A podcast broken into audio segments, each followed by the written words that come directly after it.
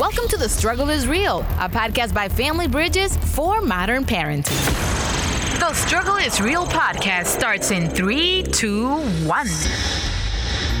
Welcome once again to The Struggle is Real by Family Bridges. I'm Veronica Avila, and with me is Omar Ramos. Hi, Omar. Hello, Veronica. Great to be with you. And special shout out going out to our listeners today. We've got a special episode dedicated to parents of college students, especially of new students. We've mm. called it Allowing Your Child to Become an Adult. Oh, goodness. What an interesting and awesome transition. Well, not for everybody. Now, but to talk about this, we're going to welcome our resident expert, Dr. Alicia La Hoz, clinical psychologist, CEO of Family Bridges, and also co author of The Struggle is Real. Welcome, Dr. Alicia. Happy to be here. Thank you so much for joining us as always. And we also welcome special guest Dr. Gian Jeremy Brink, PhD clinical scholar, postdoctoral fellow from the Family Institute of Northwestern University. Dr.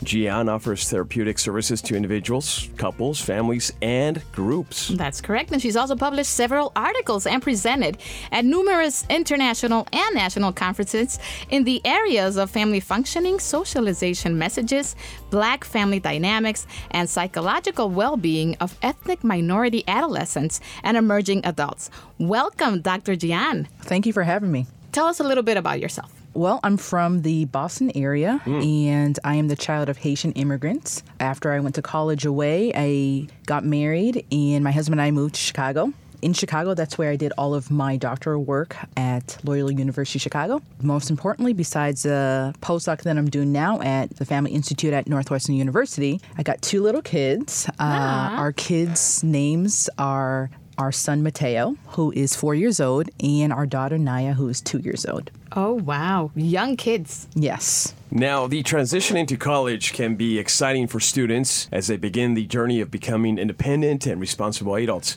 And of course, there's also the fun and the social gatherings and all that. For parents, on the other hand, it can be a challenge, in some cases, a very nerve wracking experience. Let's start with the first scenario that we have for you guys today. This is called helicopter voicemails. Hi, Seth, my sweet little strawberry. I know we just left you at college a few minutes ago, but I wanted to remind you to keep your doors locked so no one steals anything. Also, lock them at night so no one comes in while you're sleeping. Also, so no one comes in and stares at you or you while you're weird, something weird like that. I, I just want you to be safe. All right. Enjoy your first night staying in the dorms. Hi, Seth, my big cookie on campus. I'm just calling to make sure you're up for your first class. Be sure to make a good first impression in this class and raise your hand, okay? If they ask you for an interesting fact about yourself, maybe mention how you play viola. You are so good at viola. All right, enjoy your first class. Hi, Seth, my fresh baked bread. just uh, looking at the woods, thinking about you. Just calling to make sure you remember to eat a balanced lunch. The more colors on your plate, the better. I always made sure you had a well balanced meal to help you spur your brain and body growth. Keep it going if you want to be as tall as me, okay? Enjoy the cafeteria. Hi, Seth, my little Coca Cola Casanova. I'm just calling to say that there are plenty of girls out there, but none of them are going to like you if you're stinky. Make sure that you're showering and wearing clean clothes. I'll you plenty of quarters to pay for the washer and dryer, so. You're so good at laundry. Remember how you used to help me fold? Love ya. Hi, Seth, my sweet honey in the rock. I'm happy you didn't pick up. It's midnight and you should be in bed sleeping. If you don't sleep, you don't cement the knowledge you learned in the day. I'm, I'm going to trust you're being a good student and sleeping snug as a bug in a rug. Oh, uh, your mom is here. Hey. I love you. Hi, Seth, my baby carrot. I'm just calling to make sure you're changing your contacts. Oh my goodness. Okay. Okay, everyone. That was Darren.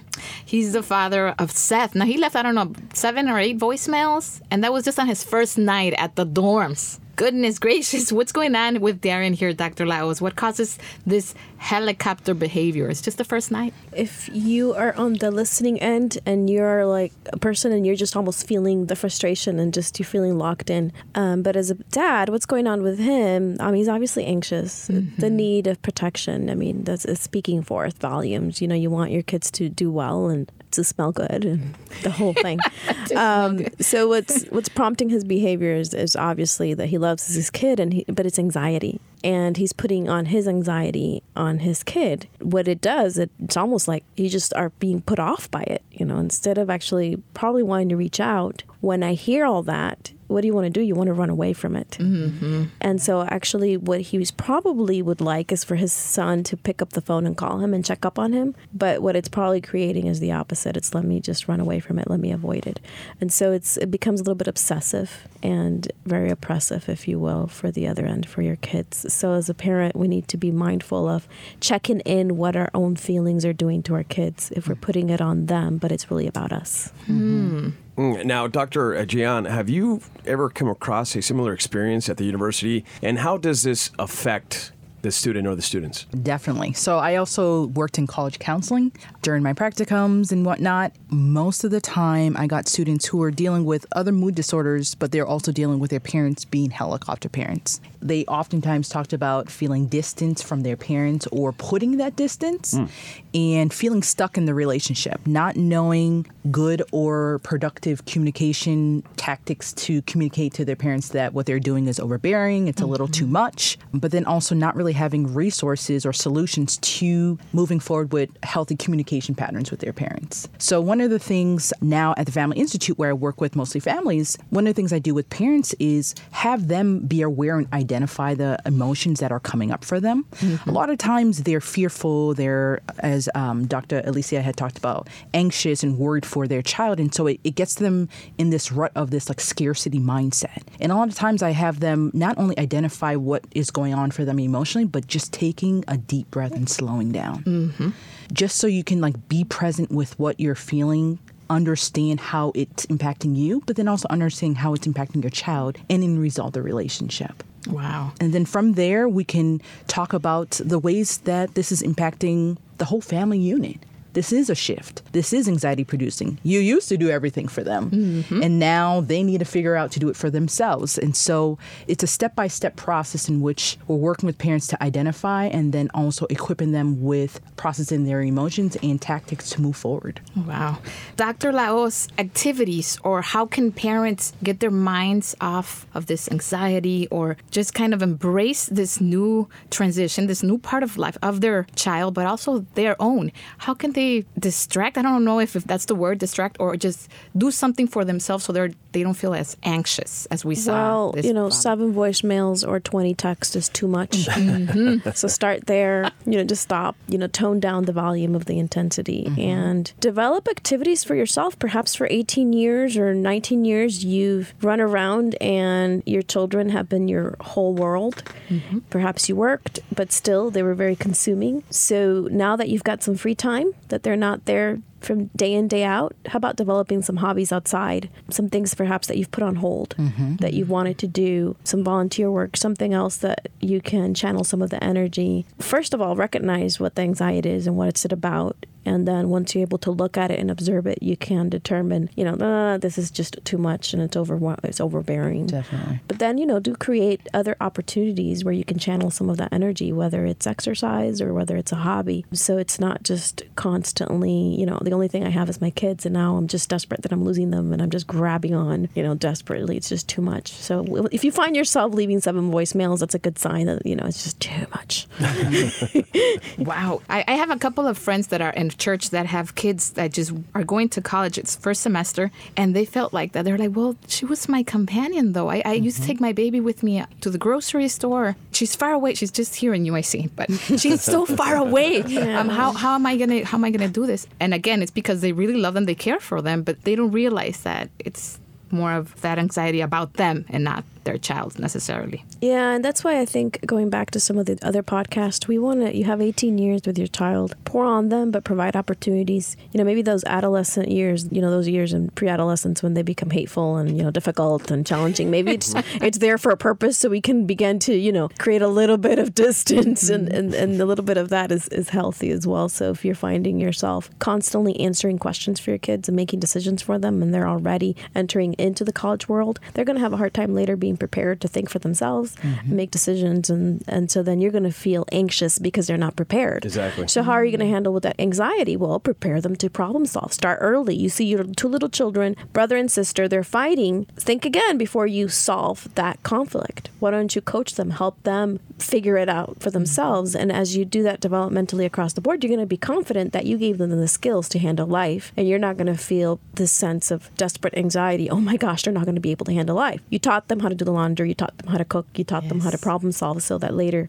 on you can have a sense of peace that you've done your part and now they're ready for the world. I love that. yeah. Let's start early. Valuable advice, no doubt about it. So we're going to go ahead and uh, move along with our next scene. This is called Don't Tell Me Everything. Well, that's the last of my stuff. Oh, my boy, finally going to college. You know, I loved my college years. Yep. Meetings with professors on the quad. Yep. All nighters in the library. Yep. Reading so much my eyes hurt. Yep. Keg stands. Yeah, wha- wait, writing what? the perfect paper. What was that last one? Uh, Reggie, I'm so excited for you to start your college journey. Thanks, Ma. I am too, but what, did- what did you just say? Remember to call at least once a week. Of course, uh, every Sunday, but I want to hear about all your classes, your professors, and the ideas you're learning. I mean, I'm going to be writing papers all day, so I'll have a lot to talk about. I want you to keep me in the loop, but don't tell me everything. What do you mean? You know. What do you mean, Mom? Ah, come on, you know what I mean. I don't. The parties, the girls, the drinking. Whoa, slow down, Ma. I don't mess with any of that stuff. Oh, hey, don't act like I was born yesterday.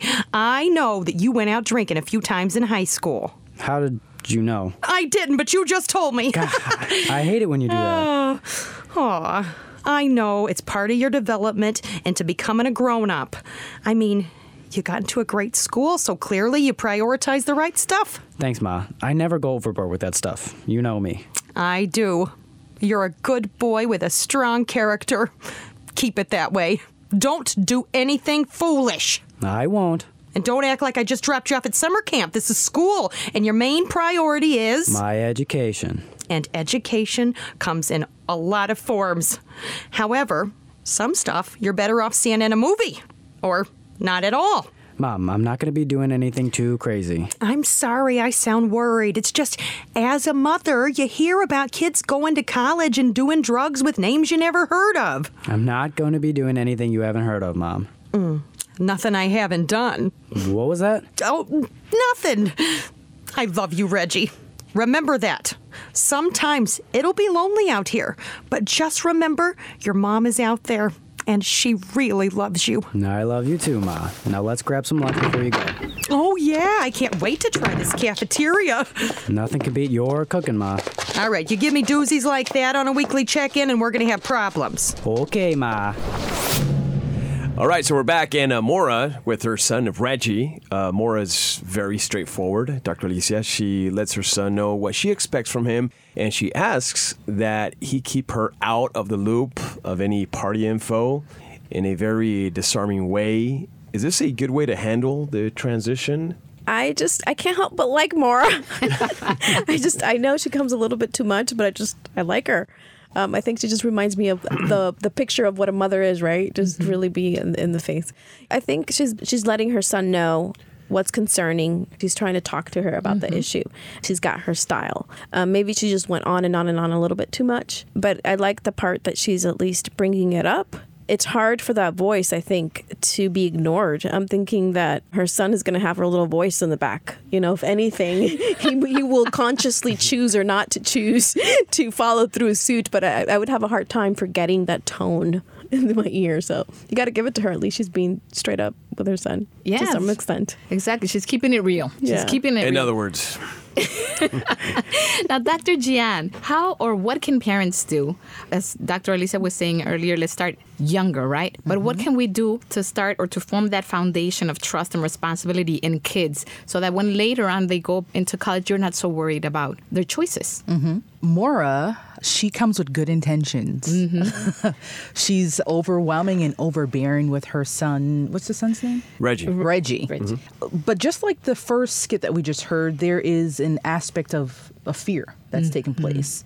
She's trying to be cool about it, have a bonding experience about her own college experience, but at the same time, she's throwing in the don't you do this and I know what you've been up to in mm. high school and projecting all of these things. And so it's one of those things like she's talking in an indirect manner without actually directing some of her concerns or questions she may have mm. with Reggie. So in working with people like this, I try to facilitate a conversation around what is around that fear and what is it that you don't trust with your child, but then also encourage parents to have a strength based perspective when working with their children. So you know, encouraging them in the good things that they've been doing, having great grades, and being a responsible adult. A lot of times, people are motivated more by the good things that they do mm-hmm. and the strengths and the skills that they do have to overcome challenges. So, really encourage, as parents dig into that, encourage students to do that.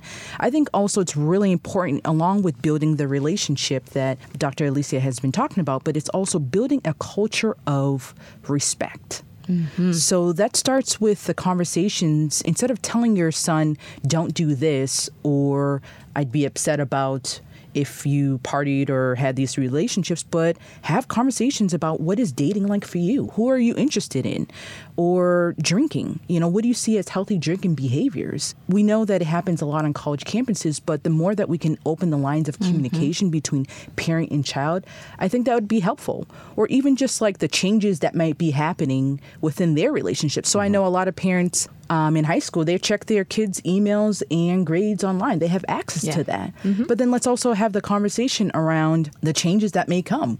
Your 19, 20 year old student might not want you checking their, their grades Yeah. or uh, their email messages between friends or potential partners and professors. So it's really important that there are boundaries around the relationship in order for us to have a healthy relationship. I also would want to say that even though we know Reggie is still a child in some ways in her in her mind, it's really important that we have this understanding that just the way that you made mistakes during your college youth, Reggie will also have those. And it's all part of that maturity process and learning from life's lessons. Mm-hmm. I feel like we gain a lot of understanding about ourselves, but then understanding about the choices and decisions that we make. And so, in order to really help our children make healthy decisions, as parents, we're transitioning to this role of like consultant rather than the I'm going to do everything for you, but really consulting with you on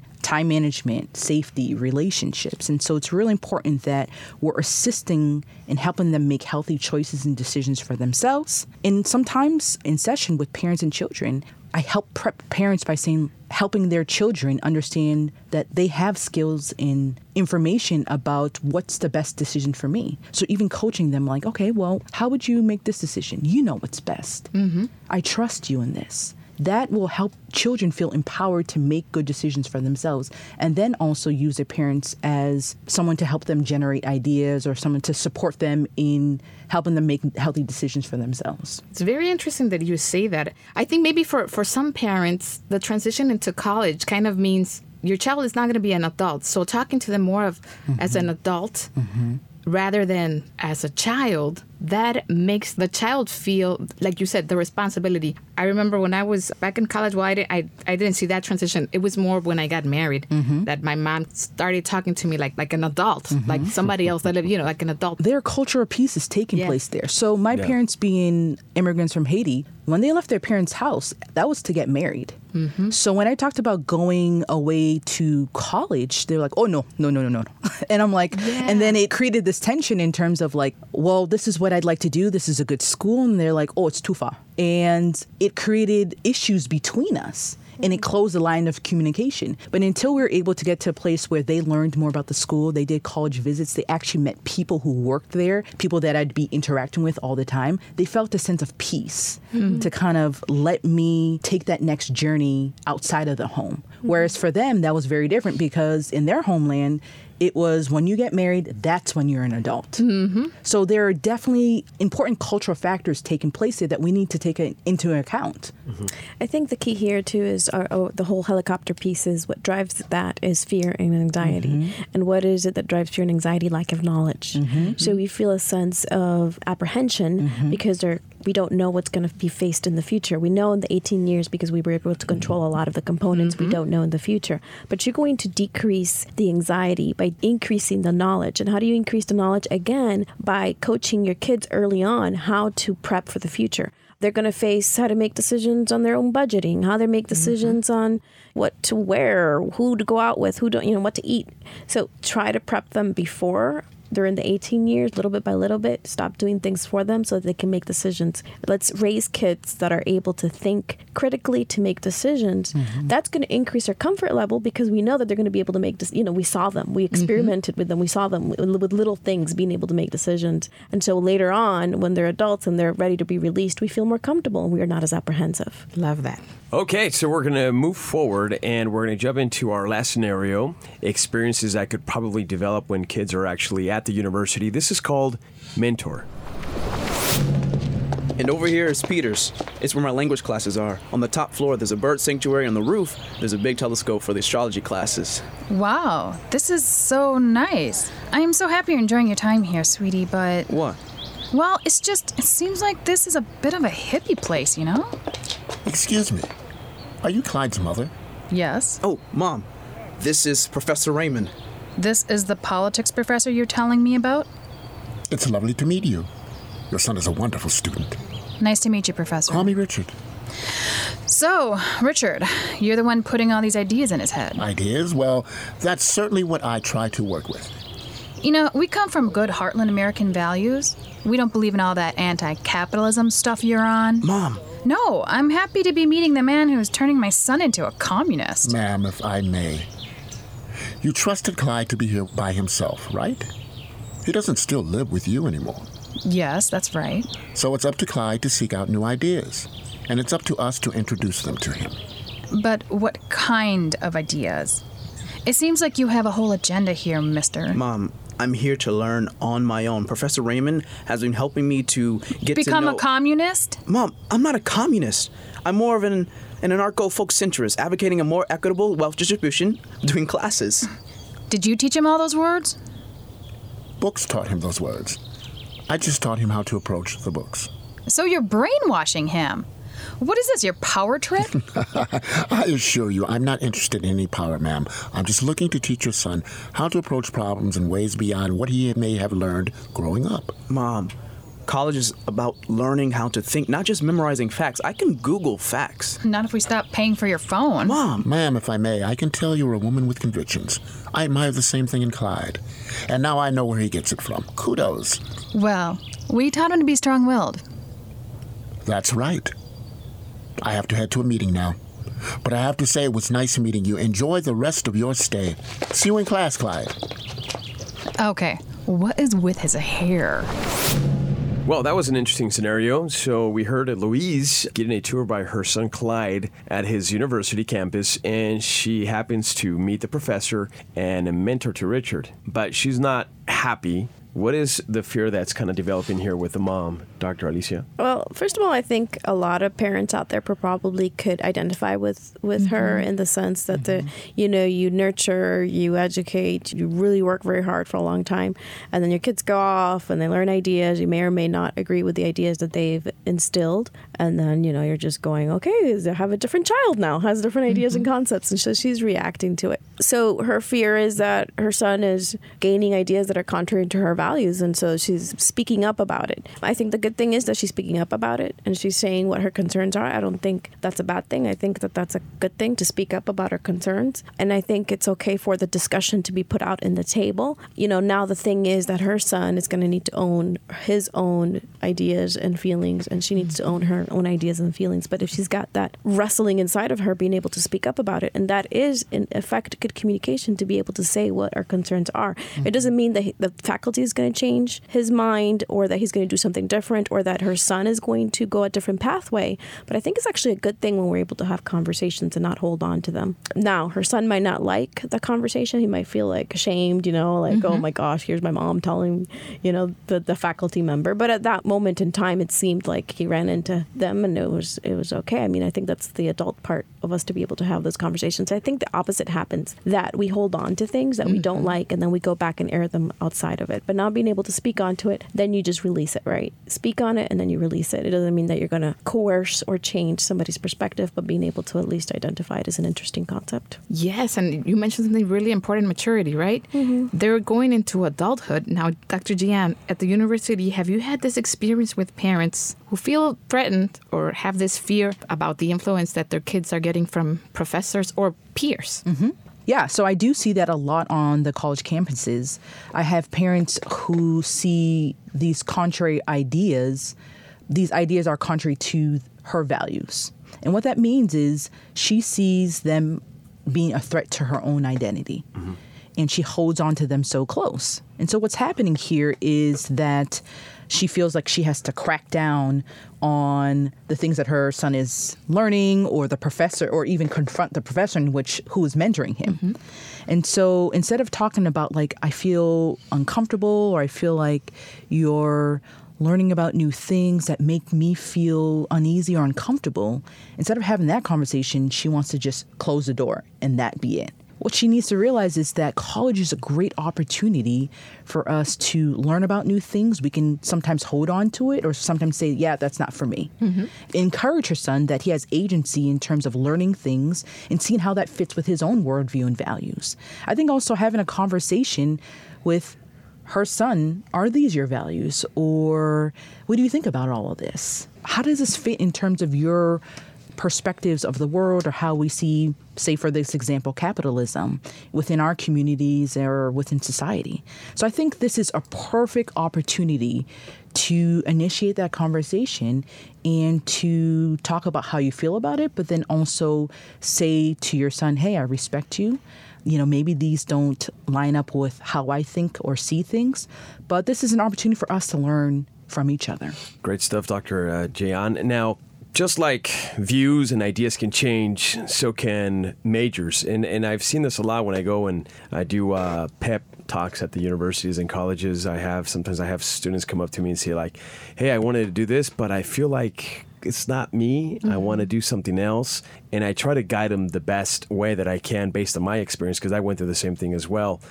Now, some students can get excited about a certain thing, but then once they're there at the school, they discover that their passion is somewhere else mm-hmm. and they want to change their majors, which can like instill fear in them, especially if they want to bring it up and talk to their parents about it. How can parents avoid having a heart attack almost when they learn about their student's decision? Dr. Gihane? That's a great question. Yeah. And that actually hits home for me because I was a person who had four majors. So uh, we had a, I didn't know what I wanted to do, and I wanted to be in the service field. I knew that. And so, coming from the background that I come from, my parents saw successful careers as nursing, doctor, engineer, or lawyer. And they basically were like, I want the four years. I want you to get out and have a job. And that was pretty much it. And so, under my parents' advice, I became a nursing major. And I realized, yeah, that's not for me. With each major that I kind of went through, I realized what I was passionate about. And I think one of the most helpful things that I gained from them was their support mm-hmm. And their confidence in me that I would figure out somehow, some way. And so having those two important factors really empowered me to make good decisions, empowered me to have conversations with alumni and faculty members about what is it that I felt called to do or felt like I'd be really good at or had a good a good foundation, but then also take classes and have internships that built upon that and gave me great experiences and skills. And so I think my parents' trust in me and their support really made a huge difference in terms of my abilities to problem solve some of the decisions that were coming up, but then also use them as a resource to kind of bounce ideas off of. Um, and then also have their expertise in terms of this is how I did it, and this was what helpful for me, but how is it for you? So turning the question back onto me. It definitely is part of my story and how I got here. And I think many uh, students will probably relate to that. But Dr. La Hoz, many parents are spending their money. This is uh, it also comes down to, to the money that the big bucks they're spending. Obviously, if, if their son or daughter comes back and says, you know, after two years or whatever, I decided to change my major, they're probably going to get upset. Yeah. But what can you tell those parents? It's very costly, right? Yeah. You can empathize with parents. I mean, mm-hmm. it's the cost of education is definitely not something to take lightly. Mm-hmm. Right. The the hard line and the rigidity is what makes it really hard when we just go, well, that's it, and it's mm-hmm. absolutely no this way, and this is the only. But we create some kind of um, a room in there where we say, hey, I understand it takes a while to figure out what, what you want to do when you grow up, and that's a process. How about you know we have some leeway the first year, mm-hmm. you know, when we know mm-hmm. that that can happen, but let's define it. And there's also you know post you know you post secondary education in the mm-hmm. future, and so it doesn't have to you know why don't you stick through it, try it out, and that's not the end of education. We live in a country where you can continue to pursue mm-hmm. educational avenues and continue to grow. I mean, I know 70 year old that graduated the other day from right. from so you can continue to. Mm-hmm. So it's like let's not think that this is all. This is the only chance you have to mm-hmm. define who you are and what you're going to do, and perhaps create some kind of room where that can happen. But then come to an agreement that says, you know, I'm going to pay for this, and it's very expensive, and let them know, let them in on how real this is, and that we don't live in an age where we can just take this education for granted and just be there forever. You know, I think if you have that kind of conversation, they can understand, and you obviously have to figure it out. Every child is different.